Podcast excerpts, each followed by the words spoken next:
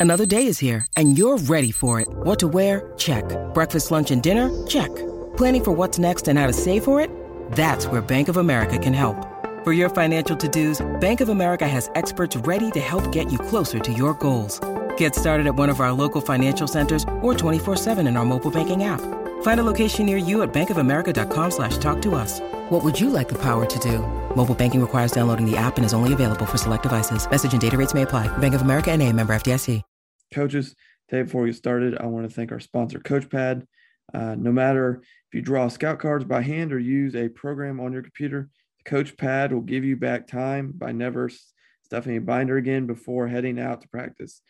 First 13.3 inch electronic device allowing coaches to clearly display scout cards outdoors in the sun has been a game changer for programs this past fall and those currently playing all across the country. This new technology allows coaches to coach and not the monotonous task of stuffing and dealing with binders on the practice field. Check out the Coach Pad and Coach Pad Mini on thecoachpad.com. Please make sure you check out our sponsors, our affiliates. And here is another episode of the Gap Down Backer podcast.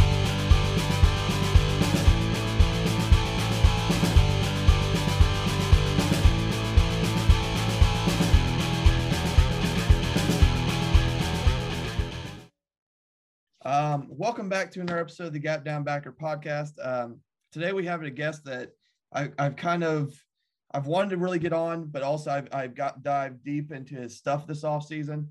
Um, coach Tony Holler is is the head track coach at Plainfield North High School. Um, he is a former football coach, um, but I think he's probably most well known, obviously, for his track perspective, but also his Feed the Cats program, which has, in my personal opinion, has helped kind of revolutionize not only how track coaches think about practicing and developing track athletes, but other sports like football um, have started to develop their off-season programs to develop speed, agility, and kind of a better way to do things. Uh, Coach, how are you doing? Good, very good. Well, I, I the first way I, I want to get started with this is, and I ask every guest this, and this is episode 102, um, is kind of your background. How did you end up as the? Um, I know you've talked about it a little bit stuff I've watched, um, but how for those who may not know, how did you end up as the head track coach at Plainfield North? Yeah, it's a. Uh, I always say that I'm kind of defined by my father. Um, my dad was a, a basketball coach at the high school and college level for 47 years. Um, and it was not like a light lightly participation type thing. He was a head coach for 44 of those 47 years. And so I grew up as his oldest son, and he took me everywhere the locker rooms, the gymnasiums, the bus rides. Um, I, I fell in love with the entire process. He loved everything about it. He loved the ups and downs, the wins, the losses, the uniforms, the planning, the the relationships, of course. And so, and so I was, um, uh, I went into coaching myself and uh, and I became a head basketball coach at the age of 23. At, I probably took the worst basketball job in the state of Illinois, and you know that's that's how you get a head job at the age of 23, right? It you is. go to a, you go to a place that has a 33 game losing streak, um, and and um, and all of a sudden I'm the head coach, and uh, I coached at that place for eight years and uh, and and did well my last three years, but pissed somebody off and I got fired in 1990. Um, strangely, one month before I got fired, that same board that didn't like me as a basketball coach begged me to be the track coach. uh, you know, you can't make this stuff up, right? Yeah. And, and so, um, so with a family of four uh, and a wife that was a teacher and uh, a shit ton of debt, um, we, uh, uh, you know, I had to remake myself. You know, I had to grow where I was planted, and uh, I'd always, always had a track background. I'd always been, you know, I was a college track athlete eh, as well as a basketball player. Um, and I was an assistant coach during those early years uh, at Harrisburg, Illinois. And, uh, and, and so, so I remade myself and in the next like 12, uh, next 14 years, my teams won eight state trophies and three state championships. And, um, and around 1999, I changed the way I coach, uh, where we tried to attract the best athletes of the school to my program. I've always said that every track, every school has a great track team. It's just that they aren't running track. and so track was a miserable sport. And I was like, why, why is it miserable? So I took a speed and power approach. And I believe that my kids, even though they would be terribly undertrained, would still really be successful because we would out athlete people. Yeah. What I was unaware of was that that un, that we were not undertrained. We were perfectly trained because we trained speed. And all my guys, even my slow guys, my middle of the road guys, they all got faster. And and I'm I was like, damn, I'm kind of on to something here. And so uh, I, I, spent I went two years to Franklin, Tennessee, had a couple good seasons there, and then um, you know Tennessee coaches aren't or Tennessee teachers are paid terribly. Um, so I came to Chicago suburbs uh, for uh, uh, a lot more money. And uh, that's why I'm at Plainfield North now. and I've been here for 15 years. My 40, I just finished two days ago, I finished my 41st year of coaching track. And uh, and yeah, here I am. And I'm enjoying it probably more now than I ever have. Good. I, mean, you see, like when I watch stuff with you, you seem excited, like all the time. Just talk, like it's it's like and that's kind of what I mean. I think ideally as coaches, we look for is we're excited to talk about what we're doing. Like, and, and you, you, I mean, we've all seen the coaches who are just for a variety of reasons are miserable for their circumstances or how there a lot of reasons why. Um, but I think it's just really interesting that perspective because I mean, obviously that your how you train started as a track mythology. I'll just phrase it that way, like trying to get more kids out and then it's kind of evolved into obviously other sports. I mean, I think the most pronounced one is with your football track consortium. Um, but other sports have taken like I was selling it, trying to sell it to our softball coach the other day. Yes, yes. Like she, she, she was at, she was asking me about uh, running and speed, and I and I pretty much said we don't like mass run anymore. Like I'm like we I don't just run like gassers to run gassers. I was like I was like we time nine to twelve Worst case, it might be 15 at some point this summer on like a higher day. But I was like, we time nine to 12 things. Okay. About three reps for each thing we're timing.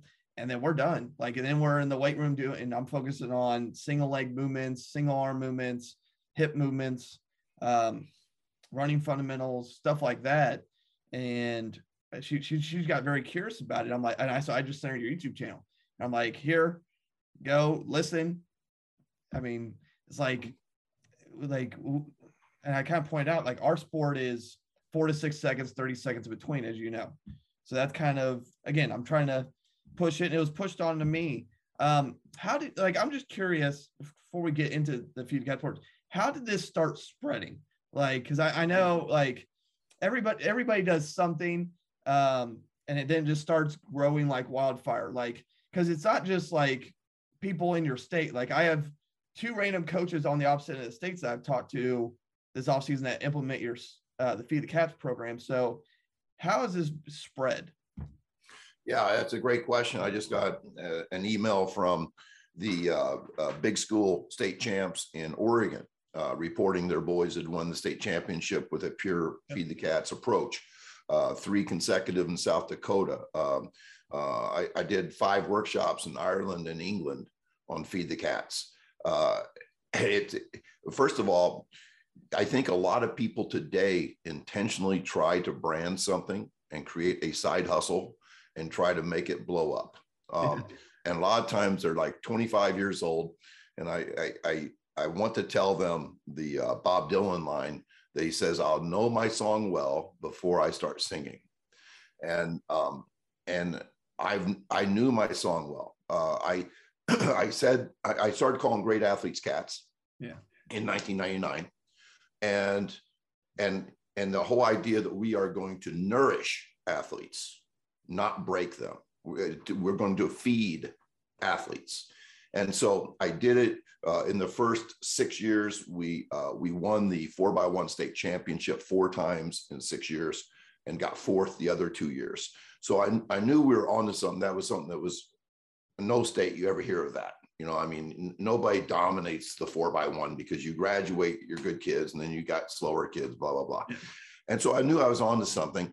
Um, but you know, when you're when you're coaching at a smaller school and and nobody ever asked me a question, you know, uh, but when I was about 50, phew, about I was in my 50s, I was asked to write an article. Um, and I was on Twitter. That's probably why, you know, I'm active on Twitter. Yeah. And and somebody thought, well, you know, this guy I think has a lot to say. And little did I know that I had a whole lot to say because as a track coach, nobody gives uh, a flip about your team. If they ask you about your team, you see them start to exit before you get your answer out. You know, they they really nobody cares. We coach an orphan sport, uh, parents don't even come to our sport. Uh, and and so I had all this information stuff built up in my head, and I started writing. and and I've written enough now to fill seven books, and it's uh, people read and you know and, and Twitter. Uh, it's really been the fact that I had a lot to say and we are living in a time now where you don't have to have a lot of credentials to get published. you know, you can yes. publish yourself. Um, you can say things. We're, I'm on a podcast with a with, with, right now with a high school coach I, have never met before from Ohio, and this is how uh, ideas uh, spread. Now, you know, getting back to the idea that uh, that there's a lot of young coaches right now trying um, to uh, to take over the world. Um, it's you know you really have to have something worth listening to. Yeah, something yeah. that makes sense. And, and you talk about how I'm excited all the time. That's not fake. Um, I reflect the enthusiasm of my athletes. My athletes love track, I believe, more than any track athletes in the world. And that's by intent, not by default. Uh, my good friend Steve Jones says you're either going to have culture by intentionally, you're going to intentionally have culture, or you're going to have culture by default. And most coaches, it's by default. Mine is intentional. I want my kids to love track and field because I found that kids are really good at what they like and they're obsessed with what they love. And if you can get them to that obsession point in your sport, your work is easier and you will go home excited because as coaches, we reflect our kids. If our kids are broken and miserable, we will go home to our wife and kids broken and miserable ourselves. And that's no way to live a life. So my excitement is very organic and natural based on the reflection of really cool things with my athletes. Now, you earlier talked about bring trying to attract more athletes. Okay, and I think I think you're right. Track has a perception you're just going to run the whole time, and it can scare people away. Just mm-hmm. like football, football has that same perspective. Yep. Is same thing. It's just you're going to run. It's going to be miserable, and you're going to work long hours. Which is also uh, there's a big contention in our sport that are looking at okay, how can we shorten the week for our kids but still get an effective dosage? Um, how did you initially? I mean, because I can go in a school somebody could hire me tomorrow and tell tell all the athletes in the building you're going to run less, have more fun. But how do you how did you when you went to this mythology of okay, we're going to find an optimal level of dosage. Mm-hmm. Okay, how did you sell that to the kids to, to get them to come out? Or did the winning did, did the first couple years where you started winning solve that problem for you? How did you find that sell point to the kids? That's a really good question, and and I was going to answer it one way, and then and then you talked about winning. Um, motivation comes from success. Yes, and we coaches don't understand that enough. They, they they see it as wins, but I think we need to set kids up to be successful in practice too. And that's the record, rank, and publish thing. Where testing is training and training is testing.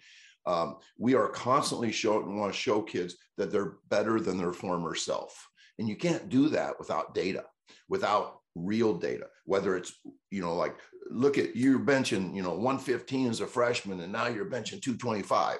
That's motivation. If, if you tell a kid, hey, you were running 18 miles an hour as a freshman and now as a sophomore you're running 20. Hey, where are you going to be running as a senior? That's how you build that fire so, so success is really, really important. And sometimes we can't control winning games.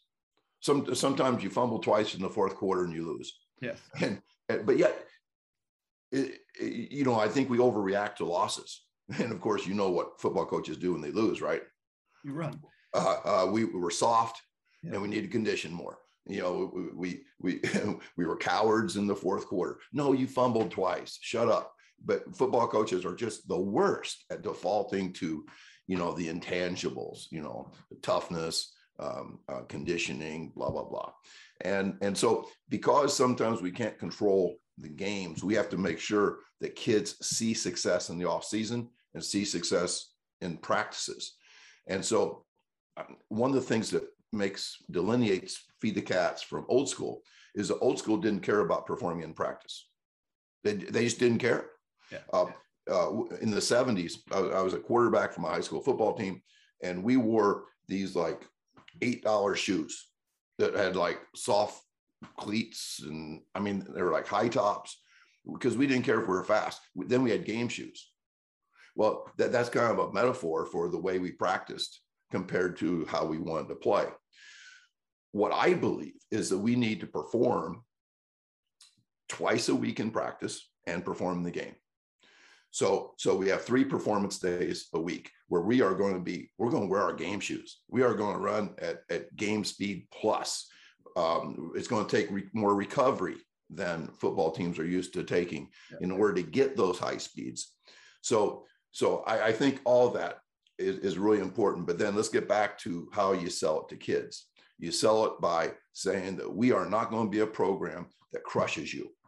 We are not going to crush you. We're not going to break you. I mean, you know, we might break horses, but we don't break human beings. We are not going to break you and build you back better, you know, like we're the Marines or something. This is not a paramilitary operation. This is a game. And we are going to perform in practice. To perform, we're going to have to focus on being healthy and being uh, fresh as possible and fast as possible. Uh, football is a game of high outputs. It's not a game of steady outputs. But yet, you look at some of the best coaches in America, uh, their teams never stop moving in practice.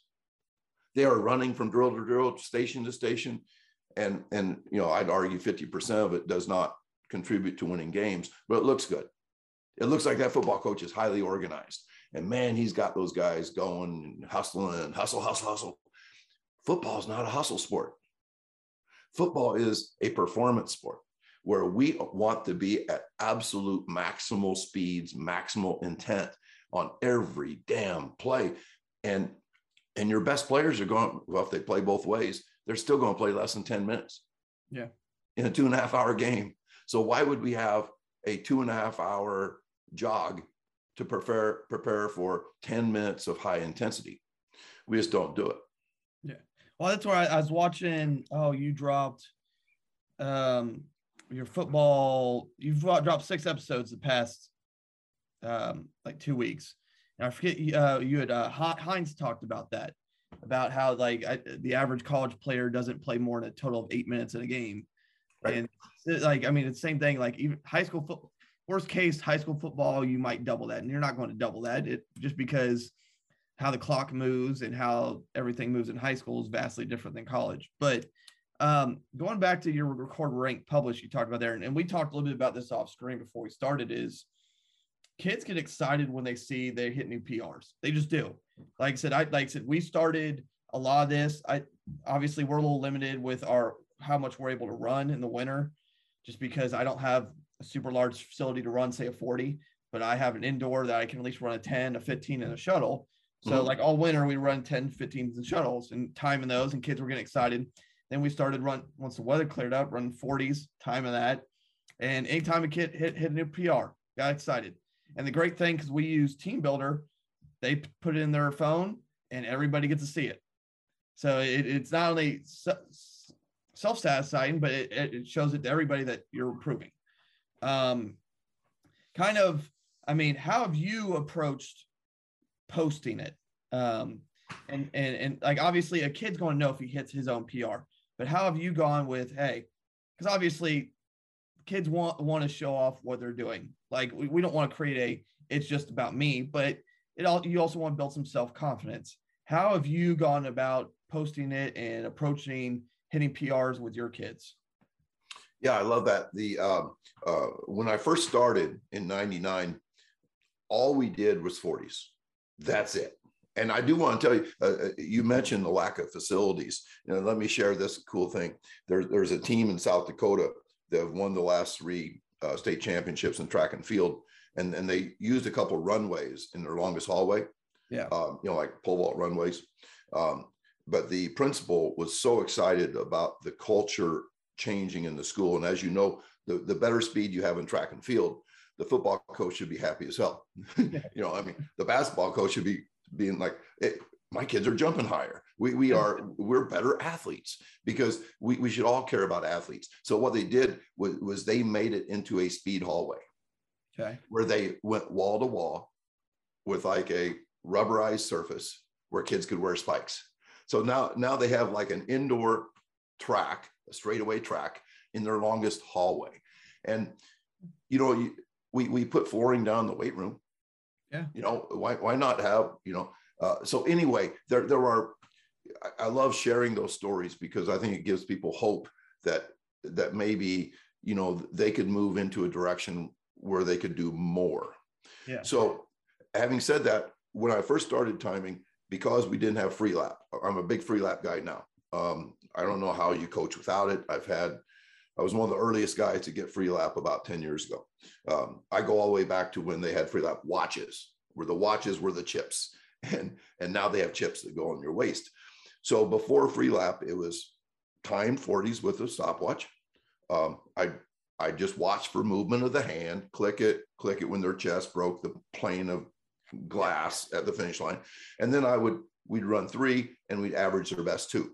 Yeah. And so what I did, this is like the very dawn of, of uh, spreadsheets uh, back in 99, or at least dawn of my understanding of spreadsheets. I, I would do that, print it and put it in the hallway right across from the principal's office. And then uh, a month later, he made me stop Yeah. because there was so much damn traffic in the main hallway that kids could not get to class. They were late to class because there were about 30 boys pointing to their times and all that. You just imagine the excitement Yeah. of, of being posted for the whole school to see. So, so then I just started taping it to the walls of the weight room. I ran the weight room back in those days. So you just took, you know, like athletic tape and taped it to particle board walls in an old pole barn weight room. And that's where we posted it. So obviously, flash forward to now. Um, now, of course, it's on my website, it's on Twitter. I put it all out on Twitter and I use Google Google Sheets because you know you can it's basically a spreadsheet that you can go share link boom you put it on twitter put a nice picture or video underneath it to get people's attention. You maybe highlight two or three kids from that performance that day and then you just put it out there.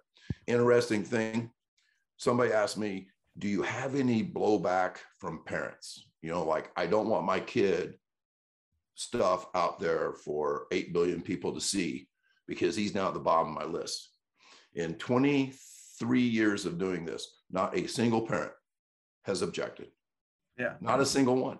Whereas in, in like can you imagine posting test scores um, um, in school? You'd be, there'd be a lawsuit you know and that's probably what's wrong with education today. Um, we're afraid of lawsuits and stuff. We should be competing on tests in education but instead we don't compete. We tell kids not to compete. And uh, it's just the opposite in sports because if you're truly interested in performance you must own your performance you must measure it and own it and that's what we do 100%. I mean, that's it, it's that double edged sword of an education where you want to post stuff not only to create competition, but just kind of develop self worth. Yep. And you have that double edged sword of, okay, what are we doing? What can we actually post? What can we legally do? Blah, blah, blah. All that stuff that is just a pain. And to be honest, I mean, it, it really is. Um, but kind of continuing, you you obviously talk a lot about how there is no perfect dosage. Like it varies on kid, it varies on facility, it vary. There's a lot of factors. Like I mean, a big factor for us is nutrition. Um, how do you find that perfect dosage? Like when, Well, when you're looking for how, how do you find it?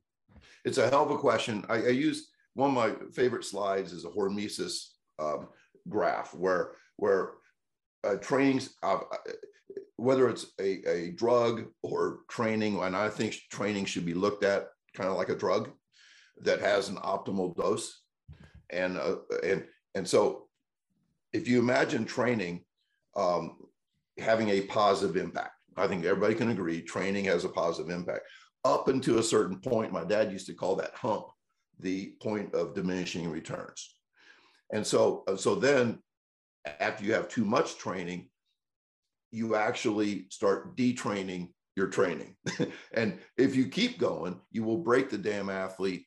And I call it burning the steak. So, what you want to do, since you don't know where that hump is for every kid, and even for every kid, as you know, you talk about nutrition and so forth, um, uh, uh especially in poverty situations. Um, since you don't know where that hump is, and that hump can also change day to day based on what they've done the previous 24 hours, that you always want to err on the side of not burning the steak. You would rather have that steak be um, uh, medium rare than medium because medium is closer to burning the steak. So if, if you look at that, what happens is you develop um, healthy athletes and they will be actually be happier because you're training them less. Um, they will look forward to their next practice the next day. You develop that like and love. Remember that like and love is key because once, once, once they like it, you got them. And once they love it, they don't even need you anymore. You know, they, they, they are self-motivating. They're building their own damn house every day. So, so by, by doing this, you, you will incrementally get better without, and this happens all the time, that one step forward, two steps back mm-hmm. type thing. By never burning the steak, you know, you could make a, as Les Bellman, who I just met last weekend, says, if you're making a profit every day, you'll never go broke. And that's a great way to look at training. We want to make a profit every day. Now, it may, may be, it's not like going to the craps table with a hundred bucks and going coming home with a hundred thousand. Uh, well, by the way, people who do that, they go broke because if you bet it all, I mean, if you're trying to chase a hundred thousand dollars and you only got a hundred, you're going to go home broke in probably an hour. You know that that's not a way to play craps, and it's it's not a way to train. So what we want to do is going back to the metaphor of the craps table. You want to go with a hundred bucks and you want to get $20 up and you want to put that those damn chips in your pocket, take them to the window, cash them in and go home. And then you come back the next day and win another 20 bucks and the next day. And if we play the long game, I know you said that you have access to seventh grade through 12. Yes. Oh my God, that's set six years of playing the long game. And, Uh, you know, I, I'm telling you right now that most middle school kids get absolutely no training. And if they do get training, it's bad training. So, oh, if, yeah. yeah. So if you can have an impact, speed and power wise, starting with seventh graders and start building that love of sport, like of sport, you start with like, hopefully it ends up being love.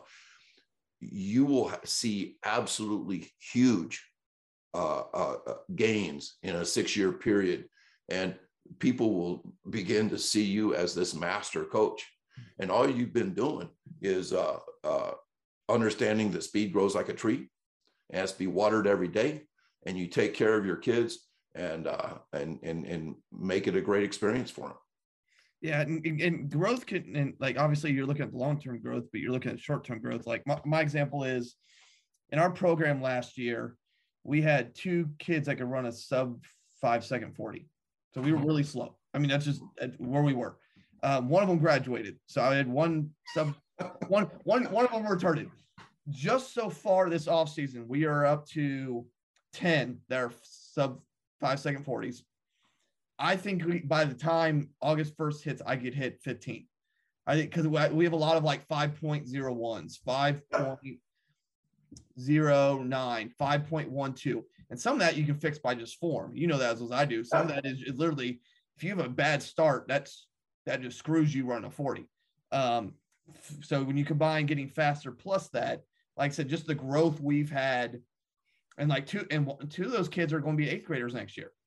Like that's that's the best part of it. Like, and so I, I think that's that's where you got to look at it. That's why like I, I've invested in TeamBuildr and I've invested in timing. Like I would love to get a Freelap when we can afford it.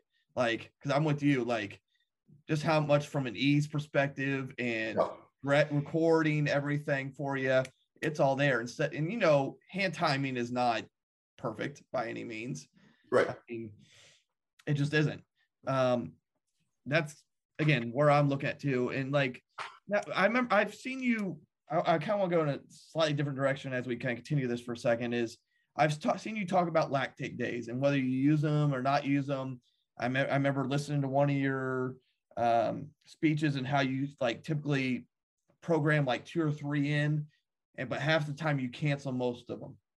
Yeah. Um, is, is a lot, and it, just so I understand it correctly, is a lot of that just because of where your kids are timing wise? Is it because of a rest recovery point?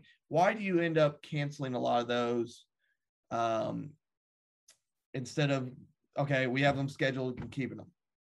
Yeah. Uh, first of all, health trumps a workout always.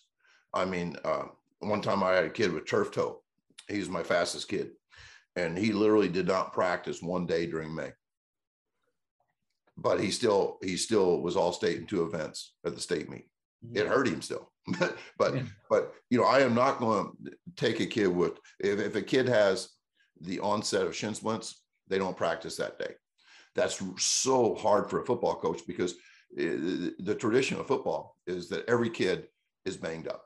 Every single kid is banged up. And I realize that you have to play the game uh, with a sore ankle. Um, but I really believe that that practice wise, um, if if you are making a bad situation worse in practice, that kid would be better off not practicing that day and being more uh, uh, in better health come game time. Uh, and you know the old school thing, as you know, like hey, if you miss a practice, you don't play in the game. You know that kind of stuff. Well, I'm all about performance. I'm not about rules. I don't have any rules. Uh, you know, my I guess I have one rule. You have to come practice every day. Period. You know, that's that's our one rule. Everything else is culture. So um, so getting back to lactate. So so the people understand what lactate is. Lactate is going full speed for over 15 seconds. That's what it is. And the reason why we do lactate workouts in track and field is because we have to transition from a base of pure speed and power. I mean, we don't ever do anything resembling anything hard in the off season. All we do is sprint and strength. That's all we do. Sprint and power. I, I like the word power because power means like fast strength, you know, explosive strength. You know, I don't slow strength just doesn't translate to performance, in my opinion. Uh, it could be a base for for you know fast strength, um, but slow strength is, is just not performance. Doesn't seem like performance to me. So we have to transition from running really really fast for a couple seconds to being able to run really really fast for my my sprinters are all 400 guys. So we have to run really really fast for like 55 seconds. So how do we transition? We transition with lactate workouts where we'll do something like the 23 second drill, which means we run as fast as we can, see how far we can get in 23 seconds, take eight minutes off. Kids become very acidic. They, they double up in fetal positions and so forth. Um, they're not sick. They're just very acidic. You know, it's that glycolytic stuff where an- really strong anaerobic stuff produces uh, lactate, which changes it into, uh, oh, no, I'm sorry, creates lactic acid. And when it changes into lactate, you become acidic. It's not the lactate that makes you sick, it is the acidity that makes you sick. So we do that to biochemically become tough enough to sprint the 200 meters and the 400 meters. So you're probably wondering, what in the hell would that have to do with football? And that's a good that's a good question. I don't think it does, Yeah. un- unless you are trying to create some biochemical toughness and somehow that might translate to something. Personally, I would never do lactate work with football players. Okay. Ever. Now, if you do, I would always do it on Friday or Thursday, the end of the week, because it it has a 48 hour hangover. Your athletes will be diminished for 48 hours. It's crazy. If you had a speed day the next day, they'd all be slower. Yeah. All of them. So so we don't practice the day after a lactate workout. So if you do lactate work in the summer or off season, make sure you do that at the end of the week so that it does not interfere with speed training. You don't want anything to ever interfere with speed training. If you want, need to crush their legs, which I would question in the weight room, you do that at the end of the week too. So you have no, so speed is never compromised. And so you're probably thinking, well, how do we transition in football? I think is really important. Football from doing pure speed and power to doing it 60 times in a game. I believe what you do is sprint capacity workouts, which is different than lactate. Um, here, here's a sprint capacity workout with Freelap. You know, everybody, you know, let's say we have a group of 12 guys, we, we put chips on them and they, and they run through, um, you know, like a 10 meter, uh, a 10 meter run in to a 40 meter fly. Yeah. And they walk back. They do 10 of those in 10 minutes. Can you see the relationship between yeah. that and football? Yeah. Uh, uh, compare that to running two miles, eight laps on the track. No. What one, you know, the, the the eight laps on a track has nothing to do with football. And people say, oh, well, it increases their aerobic engine. Don't listen to those guys. Those guys are textbook people, research people. They've never, if they coach anybody, they're terrible at it. What you want to do is increase their capacity to do high level things. And you're not trying to crush them. You'll, you'll be surprised uh, when you do those 1040s. The fastest guys will, will run the fastest at the end, not the slow guys. Um, if you have distance runners, you know, on your, on, that'd be weird, but distance runners on your football team, they're not going to be really good in their 10th one. No, they're going to be slow in all of them because they're not fast. So you're improving their ability. And you say, well, wait, that's only like 10 of them, though. How does that allow you to do 60 to 80 plays in a game? Well, that's where I believe that you let the game be the hardest thing you do. Yeah. It, it sounds bizarre. I mean, my dad used to say, we're going to make practice so hard that the games will feel easy. I have flipped that. Practice is going to be high performance. And the game's magic, there's magic in a game. The fast, if you're really fast, you're going to be fast in the fourth quarter. I've never seen fast guys that become slow in the fourth quarter, ever. Slow guys, on the other hand, fatigue, I believe, very quickly. No matter how hard you work them, slow guys, and that's called speed reserve. If you can run 22 miles an hour, 18 miles an hour seems pretty damn easy. If you can run 18 miles an hour, you can't do 18 miles an hour the whole game. You, you've got to be fast to be fast sub maximally. You have to be fast to be fast when you're tired. And so, what I would do, getting back to, you know, I would work speed and power end of the week, especially, uh, you know, maybe, maybe the first month go all speed and power. Second month, end of the week, start doing that sprint capacity thing. And somebody may say, well, isn't that the same as gassers? About the same length. Yeah, about 40. Yeah. Yeah. But but you're getting a 55 second walk back, which allows you to run fast in all 10. And they say, well, gee, in a game, you don't get 55 seconds. I don't care. We are, we are going to, we're going to make performance the important thing in practice. And then we're going to let the game be the hardest thing we do. And your kids will be just fine. If not, you sub for them and, and, and keep them as fresh as possible. Well, it's even like I understand you don't get 55 seconds, but you get 30 to 40 typically, unless you are in a no huddle, nonstop team. Even then, you get about probably still 15, 20 second break in between. Like you just do.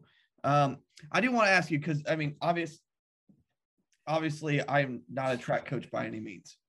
I don't pretend to be. Don't pretend to understand a lot of your sport, but I, I go I go to at least a couple meets every year to support our kids. Um, mostly to watch our throwers because that's where most of my kids end up being. Just to be honest, I go to the throwing section. My middle school coaches is the throwing coach for the middle school down there, so easy conversation and all that jazz. Um, and then I'll go watch my, my, some of my athletes run. Um, but you talked about um, injuries shut them down. Okay, I I mean from a track perspective, what do you have them do when you shut them down? Like football, it's easy. You're shut down. You can still take mental reps. You could maybe still walk through stuff if there you have shin splints, what, whatever it is. Okay. I'm just curious, just because I'm a curious person. How do you handle that part with track when obviously they're not running because you said shin splints or their turf toe or whatever? How do you still have them involved during practice? Yeah, I, it, it, you'd probably be disappointed um, in my answer because because you know I, I just think that cats sleep 20 hours a day you know and and uh, one you know I, I believe a day off might be better than uh, i mean like totally off might be better than anything we could do. Obviously you can go spin a bicycle you know and i would say spin it you know spin it for 30 seconds get off of it have a drink of water get back on it spin it for 30 seconds don't do a slow jog for 60 minutes or something. Obviously, you can do uh, push ups, you can lift, blah, blah, blah. You can stay athletic in many ways. Um, one of the things we tell anybody that's banged up one extra hour of sleep. I love real simple things that are doable. Um, sleep is when we grow, sleep is when we adapt, sleep is when hormones flow through our body, and sleep is when we recover we, I mean, like recover from injuries. If if you can get an extra hour of sleep, you will be less sore the next day. Um, sleep is the magic in our life, and um, nobody ever told me that as an athlete. Um, sleep was something that you wish you wouldn't have to do because you know, like when you're young, you want to stay up all night. You know, at least I did, and uh, and so sleep is really really important. Uh, I'll tell you this story. This is an incredible story. My good friend Chris Korfist had a extremely fast guy named Kahari Williams 10 years ago. And Kahari uh, was not getting faster. Uh, five consecutive weeks, his, his numbers were stagnant. And Chris, being an out of the box thinker like I am, said, Kahari, we're going to start taking Mondays off. So they took Monday off, and all of a sudden his speed numbers jumped. So Chris, being a being a, a scientist, a mad scientist for sure, um, says, okay, we're going to start taking Mondays and Tuesdays off. They saw more jumps in his speed. Well, to make a long story short, by the end of the year, he was he's top practicing. And his times started to explode. Yeah. Now you may think, well, shit, we can't do that in football.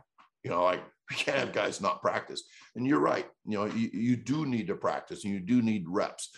But as soon as you start hearing those stories by really smart people, Uh, it, it, uh, uh, don't throw anything at me, but but practice is overrated. As coaches, we think practice is our is our canvas, you know, and we we overestimate the value that we have on kids through practice. As soon as you start thinking that way, you free yourself to practice less, to maybe practice with more recovery. You free yourself to hold a kid out for his own good. Um, and that freedom allows you, I think, to really evolve into a better coach. I think when we don't have that freedom and we just have to keep grinding through the whole season, we end up with a diminished team. And probably worst of all, that diminished team is reflected by the staff.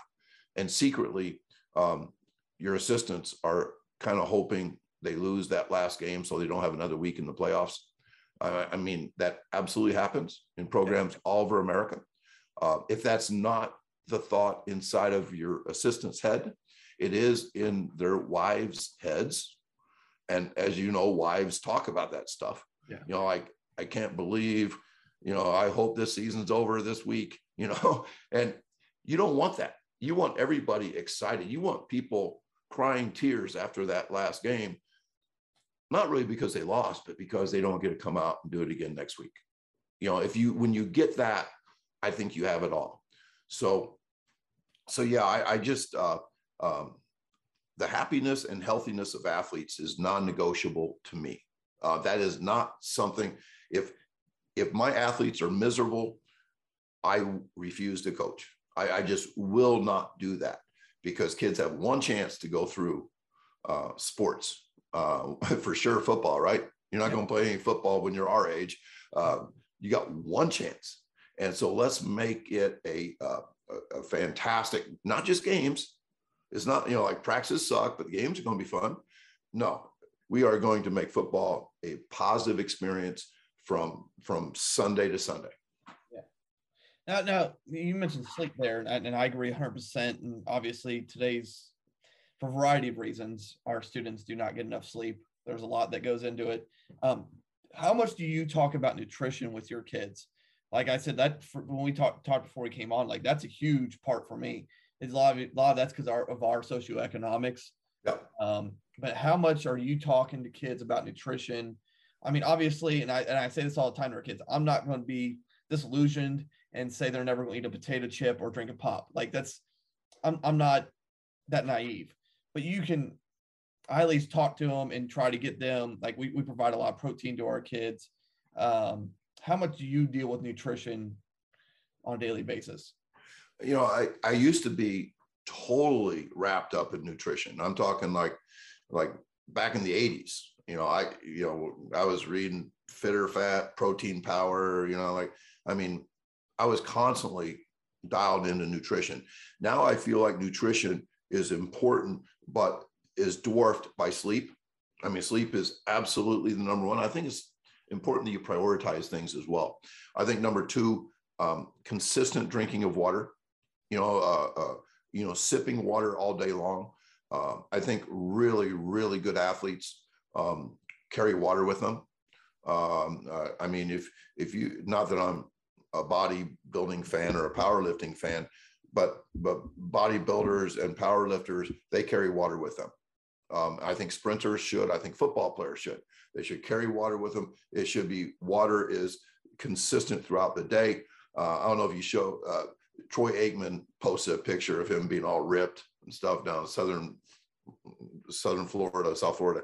And um, one of the things he does is um, I, I, think he drinks, I don't believe it, but two gallons of water a day. that, you know, like Tom Brady's come out with, you know, like water is the key. So priority number one, sleep, priority number two, water. And then for nutrition, this. I take this from Alan Bishop. Um, he is a spectacular uh, S&C coach for Houston basketball very successful season, blah, blah, blah. I just love everything he puts out. Um, uh, um, he, uh, you know, I've asked him to speak at TFCs and, and, um, and, you know, he's just a busy guy, but we hope to get him someday. But he says this, and I, I just love it. He says, eat like a man. Eat like a man. And when you tell your kids that, you'll see them thinking. And then you bring up things. What does a man eat? Does he eat uh, crackers and Skittles? Hell no. A man eats meat. He eats, he eats his vegetables, he eats his starches, he eats his salads, eat like a man. And what Alan does, he'll post stuff. And and it's some of the best postings ever. Um, he'll show a plate of food that that his basketball players are eating. And it's like there's like a pound of meat. There's big, you know, vegetables, there's uh, potatoes, there's fruit, you know, eat like a man. Don't eat out of a box. Don't eat out of a bag. Don't don't eat a, a, a pop tart for breakfast and a candy bar for lunch. Men don't eat like that. You're eating like a little boy, a little spoiled brat little boy. Uh, don't give in. You know. So so I think you know I'm you know it sounds like I'm challenging their manhood, and I think I am. You know, we football coaches more than anybody say they want they want to uh, turn boys into men. It's weird. You never hear any coach say, I'm going to turn a girl into a woman. Um, it's always boys to men. But there's this manhood DNA in us that we want to be like a man. We want to be strong and courageous and blah, blah, blah. And if you if you challenge them to eat like a man and explain what that means, I, I think it'll go a long way. Now, I, I have three questions left for you. Um, one, I have to ask you because you're obviously wearing the shirt, and I can't ignore the fact that you have RPR on. Um, I'm not going to sit here and pretend I know a lot about RPR. Um, I have a friend that is RPR um, trained, um, and he um, speaks wonders about it. I've heard you talk about it. I've I've seen some of the videos of RPR and it being done. Um, do you want to talk a little bit about what RPR has done for y'all and kind of how you've sold it to the kids? Because I think I think that's the other thing. Like when you do stuff like that, obviously it works, but you still have to get buy-in. And I think that's and I think that's where stuff like that, coaches, to be honest, especially football coaches, struggle with. It is. You anything we do, we have to get buy-in. You know, we have we have to sell it. I have to sell every damn workout we do. I have to even workouts that we do daily, like a speed workout. I have to sell it. This is why we're doing it. This is why it's important. I have to bring enthusiasm. I have to caffeinate myself sometimes to do it. So I got involved with Be Activated because Chris Korfist, okay, uh, Dan Fichter saw a guy named Douglas Heel in England and said, Holy cow, this is a game changer. We can use this Be Activated thing that Douglas Heel's putting out to improve performance and make our athletes more durable in sports. So Chris, being Chris, um, called up Douglas Heel and said, "What would it take to bring you here?" So he started bringing them about once every three months from South Africa over to here, and then he invited me um, to hear it because I'm a good friend. I write, and so I probably wrote more about Be Activated than any person on the planet.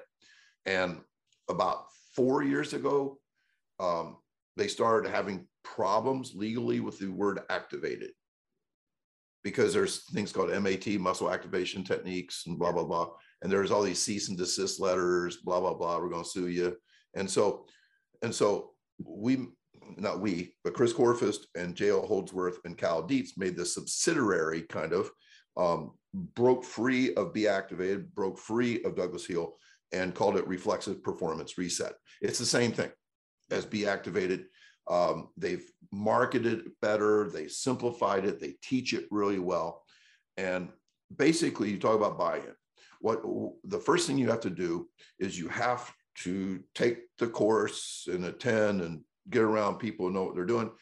And then what you can do is you can bring your kids into a classroom, auditorium, or something like that, and explain why it's so valuable. And once again, if you can't explain it, can't sell it, then it's never going to work.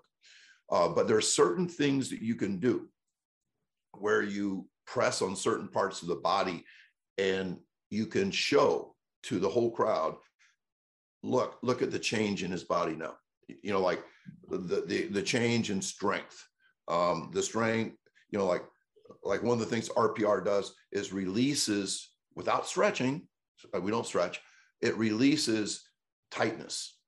So you become, um, uh, you develop a bigger range of motion just because of belly breathing. And by the way, if it sounds weird that you're pressing on parts of the body to make your body better, I know it's voodoo, totally voodoo. What's not voodoo is belly breathing. Belly breathing changes you. Um, if you, you know, you can read the book Breath by James Nestor, The Oxygen Advantage.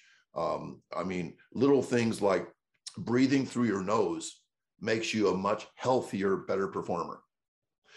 Breathing through your mouth um, is the opposite. So there's all these scientific things about breathing.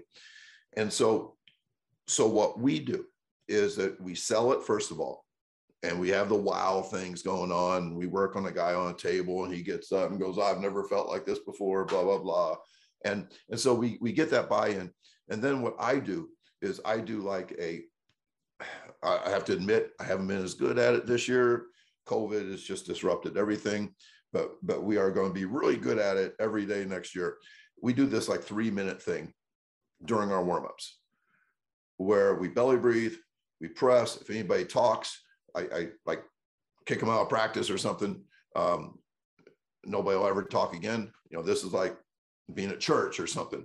And yeah. we start pressing and belly breathing and and we go through everything. And if people want to see that, I actually posted a uh, something on my YouTube channel about how we do RPR. Um, so people can go to that and check it out. Um, implementation is really different. I spent uh, three weeks with uh, a great football team that went 14 and 0 in Illinois, Nazareth, um, uh, in the Chicago area. And they did not do self RPR. They had like three or four tables. Um, in, at games, and they would invite people like me or Chris Korfist, uh, doctors that knew how to do RPR, um, trainers who knew, how, and they'd come in and be like working on kids, and then next kid would get on the table. So there's different ways to implement. I don't think you can get on tables for every practice, and they did not. They they did it as a part of their warm up when they were doing speed drills, shoulder pads off, helmets off. They they would do some RPR thing after every speed drill. To me, I've compressed that. We'll do like five speed drills, and then then we do like three minutes of RPR, and we're done.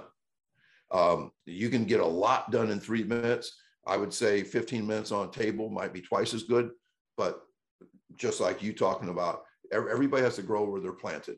You know, if you don't have an indoor track, you go the next best thing. And uh, that's kind of the way RPR is too. You got to strike that balance between what's optimal and what's doable. Now, the second to last question is I've seen your um, optimal like speed, non speed days for football, Saturday and Sunday as rest days. Yep. Uh, my question to you is, especially for schools in Ohio or like mine, we play games on Fridays, JV games on Saturdays. Some of those JV kids play on Friday. Yep. You get a certain amount of quarters a week, blah, blah. How would you modify that schedule that? Because obviously you're, you're essentially having two speed days back to back for some of those JV kids. Um, it's not optimal by any means. Yeah. I, I don't like having JV games on Saturdays. Yeah. Um, but it is what it is. That's that's some things I can't change. Um, so how how would you approach that perspective at that point then? Yeah, I I you know the whole thing, the word optimal, optimal is something that like you can never get to. Yeah. You know, like you know, once again, you grow where you're planted. If, if right off the top of my head, if I was in your position, say, okay, we play games on Friday night, we play games on Saturday. Um, we'll do the best we can. Uh, the the kids that played a lot on Friday would not play a lot on Saturday. You know, I mean, that's just the best we can. It's not maybe not going to be optimal. We do realize these are teenagers and there's magic in games. And a kid could probably play four quarters on Friday and four quarters on Saturday and be just fine. Um, having said that, um, if you time them on Sunday, they would be diminished. Yes. So, so Sunday becomes really important. Sleep becomes really important. Once again, we go back to sleep, water, and nutrition. And so I would definitely, and you already mentioned kind of like the feed the cats basic, and feed the cats is not a system. Feed the cats is a is kind of a mindset. It's a way to cook. Um, the actual recipe for you, because you play the weird Friday, Saturday yes. back to back, is not going to be the same as the recipe for Brad Dixon, who may play on Friday night uh, with a Monday JV game. Yeah, you know that's a little different. But I think you know, you know, you, you have your big Friday Saturday. It's really important that you take care of your coaches. Really important because not only do your coaches reflect your kids, yes, your kids will reflect your coaches. So, you know, to have a six-hour meeting on Sunday, in my opinion, would be asinine. You want you want the shortest meeting possible, and I would even look into what Brad Dixon does, where they do not meet. They they Google Doc, they they watch film on their own, how it fits in best with their wife and kids. Um, some coaches like to get up at six in the morning and work. Some coaches like to work when their wife and kids go to bed at night. But you've got to take care of your coaches and make sure they report on Monday refreshed and renewed and not in trouble with their wife and kids. So Monday should not be a performance day. Monday should be a fundamental day. It doesn't mean uh, we're out there in flip flops um, and and and you know like uh, walking through stuff. It could be, you uh, but you can practice fundamentals and coach kids without putting on their game shoes and, and going at game speed plus. I would say Tuesday needs to be a performance day um, because you've had two days pretty much to recover. So, so you put on those game shoes, ramp it up on Tuesday. That does not mean hard. Yeah. Uh, we're kind of redefining hard here. If hard is full speed, yeah, it's hard. Um, but it's not full speed with no recovery. And if football coaches think that's soft, then they're just not one of us. You know, uh, it, it, they're just not one of us. Uh, Wednesday needs to be a fundamental day. You know, game plan, uh, strategy, fundamentals. You can block, you can tackle, you can uh, you can catch, you can throw. Uh, I probably wouldn't have receivers running full speed, full routes, but but you you you, you can run you can run uh, the end of routes. They can take three steps and catch it over their shoulder. You know that that's not burning the steak. Um, and then I would I would also perform on Thursday, but perform carefully. I, like a half performance day on Thursday. Um, one of the problems with pregame, coaches want to be fast, and that's fine. That's a performance level practice. Yeah. But but sometimes coaches will do all their reps with their ones on pregame. And coaches that have purchased catapult systems have found out that those Thursdays that they thought were were uh, not burning the steak were actually burning the steak because their ones were getting more reps than they got all week. So you got to be really careful. You, you don't want to run a play eight times and then move to the next play. You, you want you want like eight different plays, full speed with massive recovery. Talk in between. Talk in between. Um, you do not, you know, some coaches, once again, they, they don't want it to look like their practices look choppy because there might be a dad in the stands that think they're unor- unorganized, too much standing around. You want standing around in practice, especially on performance days. You want standing around um, because in, in football, if you think about it, let's say a, a kid plays one way for you. That's five minutes of football in a two and a half hour period. What's he doing the other two hours and 25 minutes? He's not jogging. He's standing around. I mean, literally five second bursts about 50 times, 100 times, whatever. And then the rest of the time he's standing around like he's loitering. But yet, loitering is illegal in practice. No loitering in practice. But wait a minute, coach, we loiter pretty much 95% of the game. I don't give a shit. We're, we're going to, you know, so, so yeah, you got to get away from that. Then, of course, you perform on Friday and Saturday. And I love what Brad Dixon does. Brad's a good friend and the godfather of sprint based football. And um, he does a, uh, uh, he does like a 20 minute warm up. You know how teams will get out there for 90 minutes, yeah, run like 2,000 pass patterns and blah, blah, blah. Just makes no sense. Uh, he spends about 20 minutes doing RPR on the gym floor. They go out, uh, you know, like a short warm up, and then they're like an uncaged animal come game time. Oh, one other thing, Dan Casey, another good friend of mine, um, he, just put out his third book on mesh. Uh, he has a uh, his last book before that was on screen. The book before that was on counter, and he's just a brilliant, brilliant young coach. And uh, when he was at uh, St. David in Raleigh, North Carolina, he's in Houston now. Um, but when he was in North Carolina, he instituted a halftime in practices.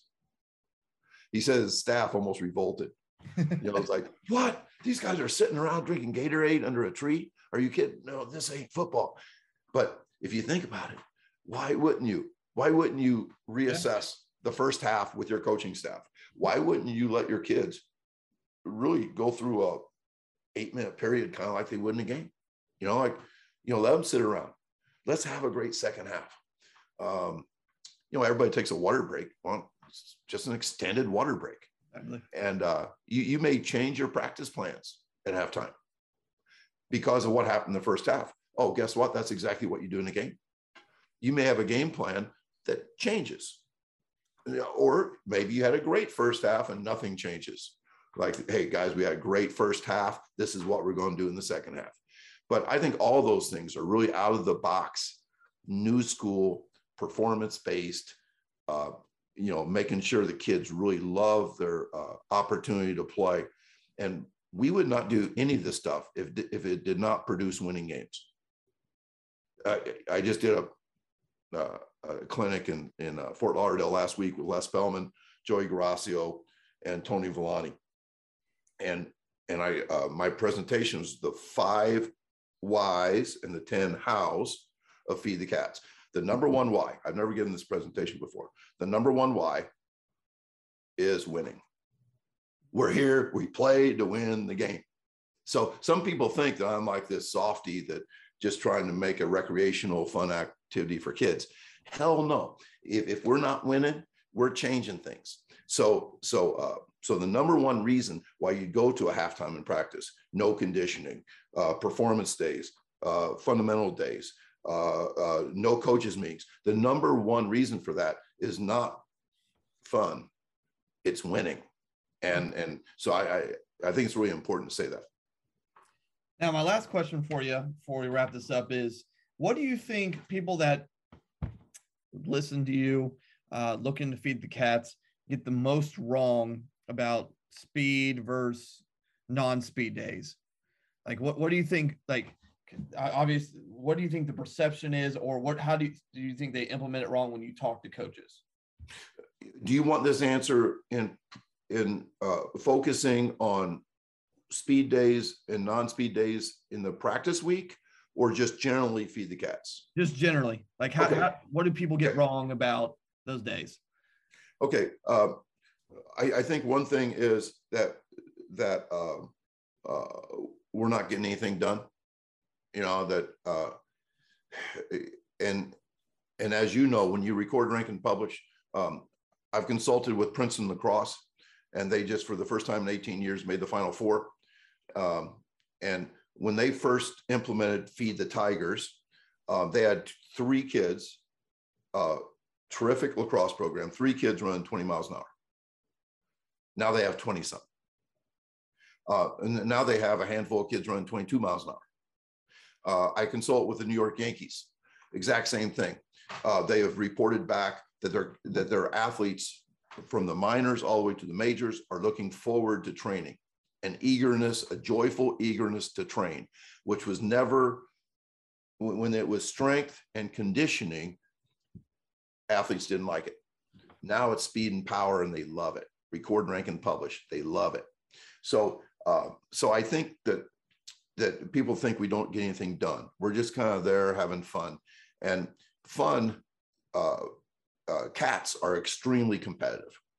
Uh, fun is when I say our practices are fun, they're not grab ass fun. They're not goof around fun. They are fun in a competitive performance way. So I think that's real big. Number two is it creates softness. Um, I believe that healthy kids that love their sport, I say all the time that we are willing to struggle and fight for things we love. We're willing, to, if we don't love it, I think we give up. So, so if you can get your football players to love the sport and they're healthy and fast, I, I think they're tough as hell. I don't, I think they're hard. I, I don't, I don't think that toughness is the opposite of fast. I think fast and toughness can be together. And I think toughness comes, this is where I change. I mean, like a lot of football coaches, coaches think that toughness comes from torture, that toughness comes from physical torture. And I believe toughness comes from love, uh, not love in a romantic way, uh, love in an obsessive caring for what you do. So I, I think that that's a big thing. Um, I, I, I think that uh, I say this all the time. It's important to say there are coaches that love my ideas that say I just can't do it because because if I get beat, people will say I'm soft. I was soft on the kids, and I say to them, I say, I say, what uh, would you rather? Would you rather lose and be hard nosed and tough, or win and be soft. You all for sure, coach. I'd rather be tough and hard nosed. I said, so you'd rather lose than win. Well, I didn't say that. It's just that, well, see, that's the tradition we're fighting. We're tra- traditionally, um, you know, you would go for two weeks and coaches didn't care about your health. They didn't care about performance. They just beat the hell out of you. And and that was to get you tough. And then they're going to back off a little bit on game week but you've already done the damage. So I would say those are the the biggest. Oh, last misconception because I don't talk about the weight room, people think I'm anti anti weights. Um, when I say prioritize speed, they think uh, lock up the weight room and prioritize speed. Priority does not mean at the cost of all other things. Because we prioritize speed, we do not deprioritize toughness. Like I said, I think that fast, healthy people that love football are going to be tough.